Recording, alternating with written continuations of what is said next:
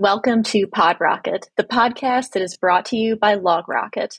LogRocket helps software teams to improve user experience with session replay, error tracking, and product analytics. Try it for free at logrocket.com. Hey everyone, my name is Paige Niedringhaus, and I am a staff software engineer at the Internet of Things startup Blues Wireless. And I am really thrilled to be a new part time host here at PodRocket. I'm very excited to do my first recording as one of their new hosts. With us today is Sunil Pai, and Sunil has worked at companies like Yahoo, Visa, Flipkart, Meta, JP Morgan, and Cloudflare. Welcome, Sunil. Hi, Paige. Thanks so much for having me. We're very excited to have you on today. You've worked at some really great companies. Um, you've been part of the React team. You've built some popular CSS-in-JS libraries like Glamor. You've built Cloudflare Workers CLI Wrangler. You've co created Babel macros and a number of other contributions. So we are very lucky to have somebody as prolific as you joining us today. I seem to have bumbled from one small success to the other, and it's only when I look backwards that I'm like, okay, fine, I think I did some things that were interesting. So that's good to see. I would say bumbled is a very much an understatement. Hmm. Today, you're going to be talking to us about your latest project, which is called PartyKit, mm-hmm. which is, as you describe it, an open source platform for collaboration that you're now working on maybe before we get into the specifics of PartyKit, we can talk a little bit about your past experience. Because when I say Meta, when I say Cloudflare and React Core Team, that's something that people really perk up, myself included. So I'd love to hear about what it was like working for some of these big companies. So my career is pretty long. I've now been an engineer for about 19 years, which is weird, by the way. You realize this only when you used to be the youngest person in the room, but suddenly you end up being the oldest one, and the middle parts are a bit of a blur. So, yeah, I've worked in a number of places. I moved to London a little over five years ago. That's when I started with Facebook. I worked inside Facebook with Oculus and then with the React Core team. I uh, then spent a year in JP Morgan helping them build out some of their infrastructure, and Cloudflare, I spent a year building out the CLI. A lot of my career has been driven by open source. We were part of the React community right when it launched, about 2013, 2014. That's where I got very heavily involved in open source myself. I was always tinkering, but the React library provided such a new paradigm for UI programming that there was just so much fertile space to explore. Not just undiscovered stuff, but a lot of rethinking of the tools that we had for the last 15 years before that. One thing that I gained some infamy for is a CSS-in-JS library called Glamor. And that was fun. I made it as a library for a friend to build a website, and then I shared it online. And the next thing you know, we were involved in a lot of online, some healthy discussions, some flame wars. But it was an interesting phase in web development when every day was about CSS-in-JS libraries. And I remember that fondly enough. I think some of the lessons were taken, and there are, uh, well, I don't want to say new, but definitely a newer breed of libraries now, like Tailwind and Vanilla Extract, that have taken those ideas and have made it better. So it's nice to see that we had some impact on the past. One of my claims to fame, by the way, is that when the first version of Next.js was released, the only CSS that it supported was powered by Glamor at the time. It didn't support any other C. You had to write all your CSS with that. That made me feel good, but it annoyed everyone else because, of course, everyone wants to write CSS in their own way. And then Next.js became a lot more generic and welcoming for other technologies, which I think it really shines in right now. It, it acts as a focal point for other libraries. So that was my, and then I spent a year on the React team. I shipped a couple of nice APIs. I did some research for them. It was a privilege to work on the team when I did working in Cloudflare for and rebuilding their developer CLI, I did a full rewrite from Rust to TypeScript, which is actually the opposite direction that a lot of tools go right now. A lot of tools actually go JavaScript to Rust, but I did the opposite. Yeah, you really went against the grain. exactly and it and it was a good decision it meant that we could iterate a lot more quickly and it was fine i think typescript was actually the right tool for that choice what was interesting with that is that I moved away from front end specific programming to edge compute and backend programming. And that's where I discovered a real desire to participate in building real time computing tools. Mm. And that's what I'm doing now. For the last six months, I've been building out a product platform company called PartyKit, which is such a great name, by the way, if I might, might say so myself. It's a set of libraries and tools and a development environment and a platform that you can actually deploy to that takes a problem that was previously very hard and very expensive, building collaborative real time applications and makes it dirt simple. I'm working with uh, design partners and some people, and it's working out well. I'm looking forward to opening it up to everybody. So that's a longish way of saying, yeah, I've done some stuff in the past, and this is what I'm doing right now. There are a couple of questions that I want to ask you because I have used Glamor and I've used styled components, and now I'm more of keep CSS in its own file instead of having it mixed in with your JS. So, mm-hmm. as the creator of Glamor, if you were starting a new web development project today, would you do CSS-in-JS or would you do some more separation of concerns? Glamor was meant to be a stop along the way to what I hoped CSS would become, and it probably will as well. The idea that not only should you be able to write, I think you should write CSS in its own file, by the way, or you use a utility style library like Tailwind. Either's fine. Because let me put it this way when you write CSS files, you usually use classes as little hooks that you then write in your HTML to link to the CSS that you want to apply to it. Mm-hmm. Uh, Glamor basically took that idea and it used it inside CSS, but the idea always was hey, instead of using a class name which isn't really statically analyzable or so on, what if we had a first class reference that was shared between JavaScript and CSS? And Glamor generated its own class names, hashed unique class names for it. But the idea always was if you've used CSS modules, it does something like that, where you name it with a class and that is accessible as an export on that CSS file. My hope with Glamor was that it would influence the css spec and i even wrote a short version of a proposal uh, would have done it where instead of saying something like dot xyz you would say something like dollar xyz that was a first class export from a css file that you could then compose inside a javascript file where you're like hey take this style these three styles and add this style when this condition is true or false. The decision tree for choosing what style you write your css in i think is one of two decisions right now. If you're doing it by yourself you pick what makes you happy. Right. If you're working on a team then you work whatever has the least amount of thought to mentally understand in your head. I like utility style libraries. I also like design systems. Like you should have a qualified team, not just making the decisions for what it should look like, but really how it's constructed so that they're composable, that you don't send too much styles to the front end, that it's extensible, that it doesn't clash with other stuff. Mm-hmm. But yeah, if you're building something by yourself for a quick thing that you're putting out on the weekend, you use literally what makes you happy.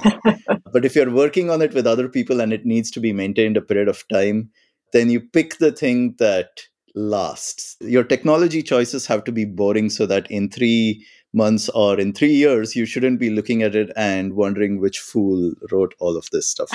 That's what I feel about it. Well, as soon as you do a git blame, also, you'll see that you were the one who wrote it. So, yeah. yeah, past Sunil has made some very stupid decisions, and current Sunil has to live with them. Exactly. Exactly we will dive into PartyKit right after I do a quick ad read for our listeners. So, this is just a reminder that this podcast is brought to you by LogRocket. LogRocket offers session replay, issue tracking, and product analytics to help you quickly surface and solve impactful issues that affect your user experience. So, with LogRocket, you can find and solve issues faster, improve conversion and adoption, and spend more time building a better product. Find out more today at logrocket.com. So let's talk about PartyKit. How does one go from working at Meta to working for JP Morgan to working to Cloudflare to suddenly becoming an indie developer and working on PartyKit? What is the deal with this product? I ask myself the same thing a few times every week. When I was working not just on the, in Meta on the React team, but also in Oculus, and really for the last 10 years, I've always been fascinated with user interfaces as a mechanism of interfacing humans and computers and humans and other humans. That has always been the dream of the internet, I think, just connecting people. Mm-hmm. And it turns out it's a hard problem. It's I don't think we've really solved it just yet. But working on the React team and working with the people on the React team, I think really made me understand the the care and concern that you need to have for users and humans when building user interfaces. Mm. The nice thing about React, especially when it came out, I mean, JSX and functional programming aside, was how it empowered developers to move quicker in implementing features because there are nice little component boundaries and you can swap them out with other stuff and you can reuse those components. And simply because you can build your experiences faster and safer without worrying about too many bugs, mm-hmm. it means that you can ship a better experience for your users. When I was working inside Oculus, I was writing React components for VR, which is easily one of the most sci-fi jobs in my life. But cool. it, it was exceptionally cool. I, I miss that team a lot. I learned about how it's not just about plain rectangles and buttons that you click, even though that's a big portion of UIs. UIs can be alive and they can be used to drive very dynamic experiences. It's not just about flat rectangles on web pages, they can be truly 3D and interactive and immersive. And when I was inside Cloudflare, I managed to peek behind the curtain, so to speak, and learned how there is this new paradigm of edge computing where literally within 10, maybe 20 milliseconds of every human being on the planet are these little edge servers that you can use to run all your code on. You can run your apps on it and so on. And you can use it to power truly real time collaborative experiences. Mm-hmm. And that was fun. Rewriting the CLI for it really gave me a chance to get familiar with the entire end to end of it. So I spent five years in the UK, and I don't know if you're aware of this, but as an immigrant in the UK, after five years on the skilled worker visa, you get something called ILR. ILR is indefinite leave to remain. What it means is that you don't need a visa sponsor, you don't need an employer to stay in the country. Okay. And I decided to take that 18 years of building applications for other people, and I figured I needed a chance to see if I can build stuff by myself because despite the fact that the tech industry and the economy is in a bit of a weird space right now, I figured I could always come up with excuses, but I did want to truly try building my own products. And a mentor just told this to me recently. That is the migration, I think, for an engineer. You start off by building features, then you end up building full products. Mm-hmm. At some point, you have to try to build your own company because you can have a lot more impact when you do that. I was just contracting, I was just looking for interesting things to do. And I started hanging around with the folks at TLDraw. TLDraw is a collaborative whiteboarding application and it's uh, built by a london team. The ceo is a friend of mine his name is steve ruiz great guy and they were working on a rewrite of their application and they were trying to figure out how to do multiplayer right let me take a little side journey here. Building real-time applications has been the dream for the last 15 years really i think. So websockets were launched in chrome in about 2009 i think the spec was 2008 so everyone has wanted to build real-time synchronized UIs across the world for a while. Yeah. But it turns out there are two hard problems to solve. One is that you write the code. The code itself is hard because it's a distributed systems problem. The second part of the problem is that it's operationally hard and expensive. It turns out setting up re- clusters and Redis instances, not only is it hard to do, but it's expensive. It's not a mistake that the great applications, collaborative applications, your Google Docs, your Figma, or even your AAA game studios which have uh, mm-hmm. multiplayer experiences. It's not a mistake that you have to be a multi-billion dollar company to be able to achieve that. Right. But in the last two or three years, what's happened is edge computing and Cloudflare, I think, is my favorite. no bias, of course, but other players in the space as well. Not only have their networks become so widespread and production ready, but also the libraries and software open source software that can take advantage of this have matured just about to the point of maturity. Mm-hmm. i was hanging out with steve. I was like hey i think you should use cloudflare and durable objects and their tech stack to build this out. And for a small team like that at the time i think there were two maybe three engineers. Mm-hmm. To be able to take a bet on that and on me was, I suppose it was a little scary. But it turned out to be a great decision for a small team like that to be able to leverage a global network and build a truly world class multiplayer experience, which you should try out, by the way. TLDraw.com, click the share button, share it with anyone on the planet, no login required. There is, if it's not the best, it's in easily one of the best multiplayer whiteboarding experiences you can have right now and we built it in a relatively short period of time it was about a week that we got a prototype working and within uh, six seven weeks it was production ready and it went great so that's when i was like you know what this deserves to exist as a product slash platform for everyone. Yeah. Which is why I started building it from scratch again. And the inbound interest has been pretty intense. It turns out that everyone wants a piece of this. So I've been quietly building it. I've been onboarding some design partners. I've been working with some people. I have a little bit of a Discord. There's a sign up sheet that people have been signing up all their use cases on, and they're all very exciting. And I cannot wait to build out the rest of this platform and open it up to everybody. That's the plan for the next quarter or two. That's fantastic. So that's the little bit of a brain dump for how my past five years have informed the product and company that I want to build right now. Do you like being an entrepreneur? Is it fun running your own company? Is it way different than you expected? Would you recommend it for everybody? I definitely don't recommend it for everyone. About three years ago, right when the pandemic started, actually, I decided that I needed to take care of myself physically and mentally. I fixed my diet, I started exercising, I got myself in a good place. The reason I'm bringing this up is it turns out taking a bet on yourself and going out into this entrepreneurial world is a stressful experience. And it's mm-hmm. stressful in the strangest of ways. The big one I've noticed is that the highs are very high, the lows are very low, and it oscillates really quickly in a single day. Like you will have five separate highs and lows in the same day. So, on average, I feel great, Paige. It's been like just a wonderful discovery of myself. Yeah. The fact that I feel physically and mentally fit to do it has just been powering me through the thing. But Oh, damn, it's intense. It's intense on a daily basis. I will have one call with someone who tells me how much they're enjoying the experience and how much it's enabling them and their small team to achieve a lot. And then I'll get some shitty feedback from someone who just doesn't get it. And it's, mm-hmm. I used to worry about competitors. That was another source of stress. But another digression, by the way, is I don't worry about competitors anymore because I've started looking at this much like the early years of React I happen to believe that the real time multiplayer space is ready to explode. I think the size of the market is going to be a hundred, maybe a thousand times bigger than it is right now. Mm-hmm. And much like the early days of React, or even like with, with other frameworks, especially in the CSS-in-JS space, at the time we were sniping at each other on Twitter, etc. But then we decided just to become friends because we are players in the same space.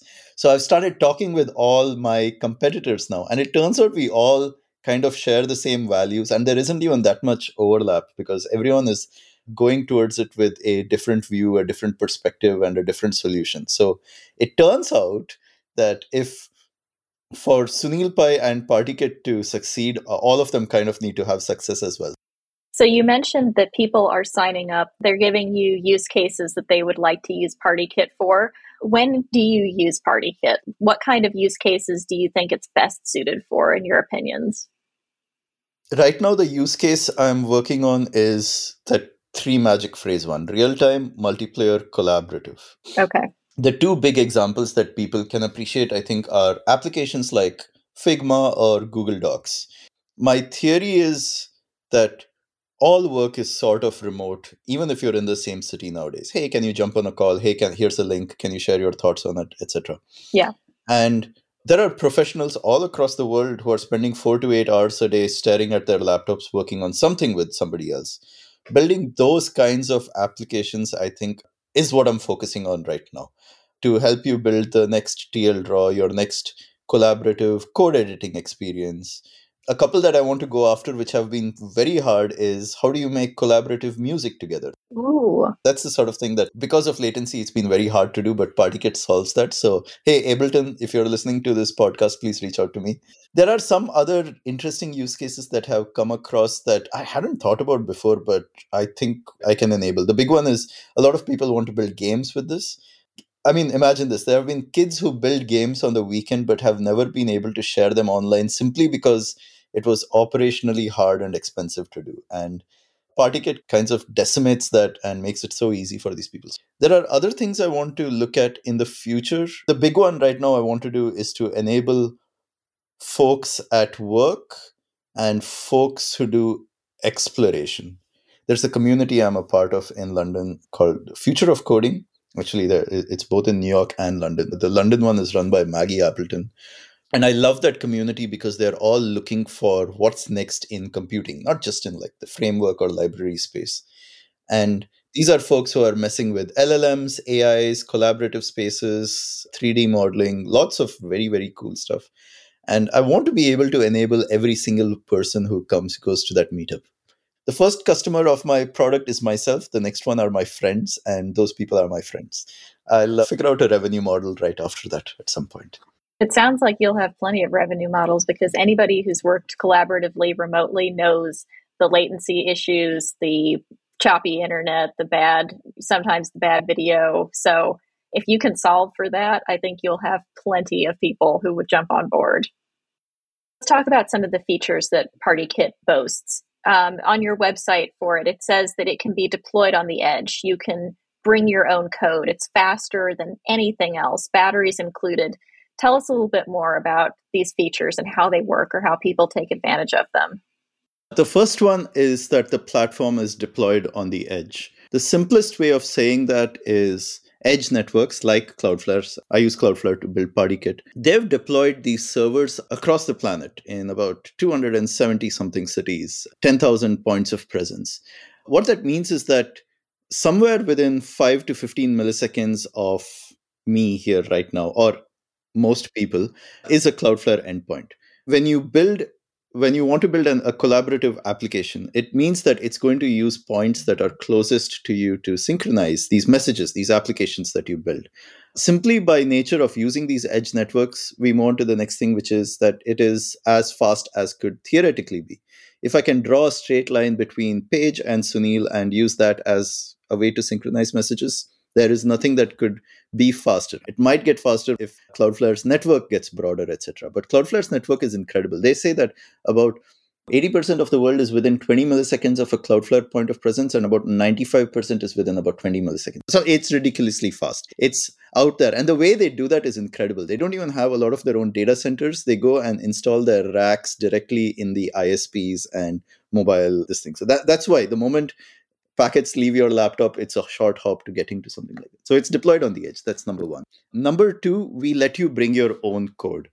There are a lot of third party services that enable collaborative applications. So, uh, and these are other players in the space with their own strengths. But I don't want to name any of them for right now. But one of the things that distinguishes PartyKit is that from these others is that you get to write your own code that runs on these machines. It's not a simple messaging system. It's not a database to which you're making queries, even though you should be able to deploy a database onto PartyKit directly. You can think of it as if AWS is a computing platform, simply because they don't really care what code you run, but they take away some operational cost and complexity. You can imagine that PartyKit is the AWS, but for collaborative applications, that you r- uh, take some code that runs anytime a user connects to a room or a document. PartyKit will handle all the infrastructure underneath that for you. You just need to bring your JavaScript and your WASM, and we take care of the rest. So that is a big differentiating factor from a lot of other third party services. I mentioned how it's faster than anything else simply because we are leveraging as fast as the laws of physics could.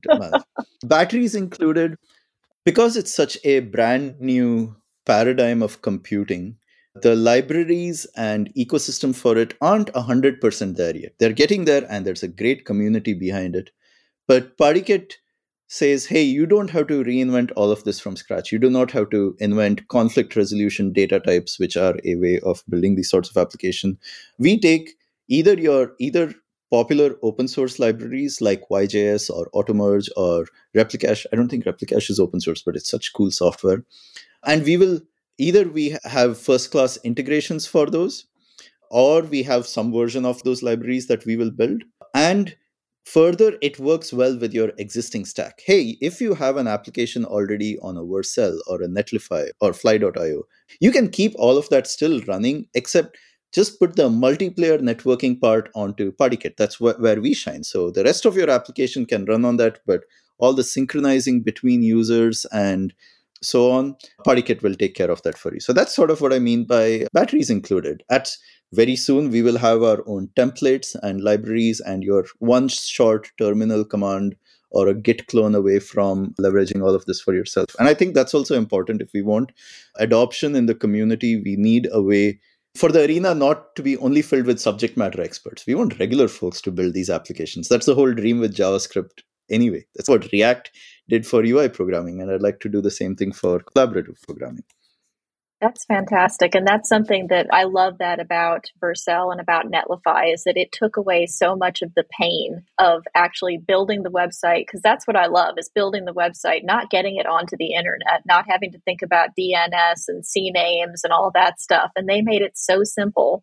So to hear that PartyKit wants to do that for anything multiplayer, because I've had a very little bit of experience with WebSockets and Sockets.io, and I can completely relate to you saying it is tough.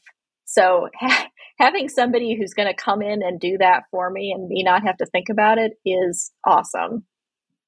Not only do I think do we want to build the libraries, and this is what I meant with collaborating with other players in the space. I suspect that PartyKit will also support efforts by other teams and other libraries. For example, YJS is an example of it's probably the most popular CRDT library out there right now. And I'm so looking forward to supporting them in any way they can. If the developers like access to PartyKit, that's great. They're an open source project, so I would love to contribute to their open collective as well. Because, like I mentioned, my philosophy here is that I need them to win for PartyKit to win, and I would love for us to win together, I guess. Yeah, I mean, the whole rising tide lifts all boats mantra comes into play here very much, it sounds like. I also believe that pricing should be based on usage. In 2023 and beyond, we don't pay for a like a per seat or a per user basis. Mm-hmm. And it's particularly hard to do with real time, especially because it's this whole distributed network thing. But I think I have some ideas to solve for how to charge on the basis of usage. What this means is it goes back to the operational cost really that you don't need to already have a million users and a big revenue model to be able to access partykit we will have a generous free tier anyway. I would like to see so many people just trying this thing out. And if you have a lot of usage on your application then i suspect paying for usage which is the equivalent of just paying for it'll be stupidly cheap. So i want to make sure that a 22 year old sunil pai if it wasn't for JavaScript and cheap internet, he wouldn't have been able to bring himself here. And I would love to enable that for the next generation of technologists and entrepreneurs. Yeah, so you're taking the serverless approach where you only pay when somebody actually accesses your endpoint, not just because you've signed up and you have an account. Exactly. You just pay for the water in the taps. You don't pay for just access to the taps. Let's talk a little bit more about the specifics of PartyKit are you actually how are you building it is it built with react what technology stack are you using for this while I expect people to use React when they're building applications on top of it, PartyKit itself is a much lower level server side concern. I am using Cloudflare Workers. It's a great product by Cloudflare, but that is just an implementation detail for now. Uh, I suspect other platform providers will also come up with comparable primitives for building applications like this. What I need is only provided by Cloudflare right now. So that is a major part of it. It's mostly written in JavaScript. There is some WebAssembly that I'm using for some performance sensitive parts, but all of that really is hidden from the user. There's a full development stack that I've built also with, again, with JavaScript. It's a CLI that uses Node and ESBuild. ESBuild is such a great build tool, by the way. It's one of, if not the fastest build tool out there right now. It's very opinionated, but that's because Evan Wallace has taste and he knows what he wants his software to do. And I'm fine buying into that philosophy. It's very good. And there are some libraries that I've built. So a backend for YJS and some other helpers. Honestly, it's like 99% JavaScript at this point. There's that. I am building out a SaaS dashboard. I'm using React for that, of course, and Tailwind, if you should know, that's what I'm using for CSS. I'm not using Glamor, which honestly, now I'm thinking back, I'm like, should I just do that again? I don't know, maybe. It still works well. So that is mostly the stack. And the idea is that I will be open sourcing most of this code base anyway. In fact, I'm trying to open source it within the next month or two, hopefully within the next month, because this is all stuff that I would like to build a community around, and I believe in working in public. That's how I've always written code for the last 15 years. So it would be weird if I didn't open source all of this. The value really isn't in the code. The value is in figuring out how to make edge computing accessible to the planet. So it's going to be completely open sourced on GitHub. What additions do you see being made to it in the future to make it easier to use or more broadly accessible to others? The bare minimum of stuff I'll have to do is build out libraries and an ecosystem and a community, and to make sure that they are supported. That is the first part, anyway. There are two or three other communities that I would like to support, and I will probably have to do some work there. The first one is the local first style of building applications. That's something that's been building out over the last year. There's a great community, localfirstweb.dev.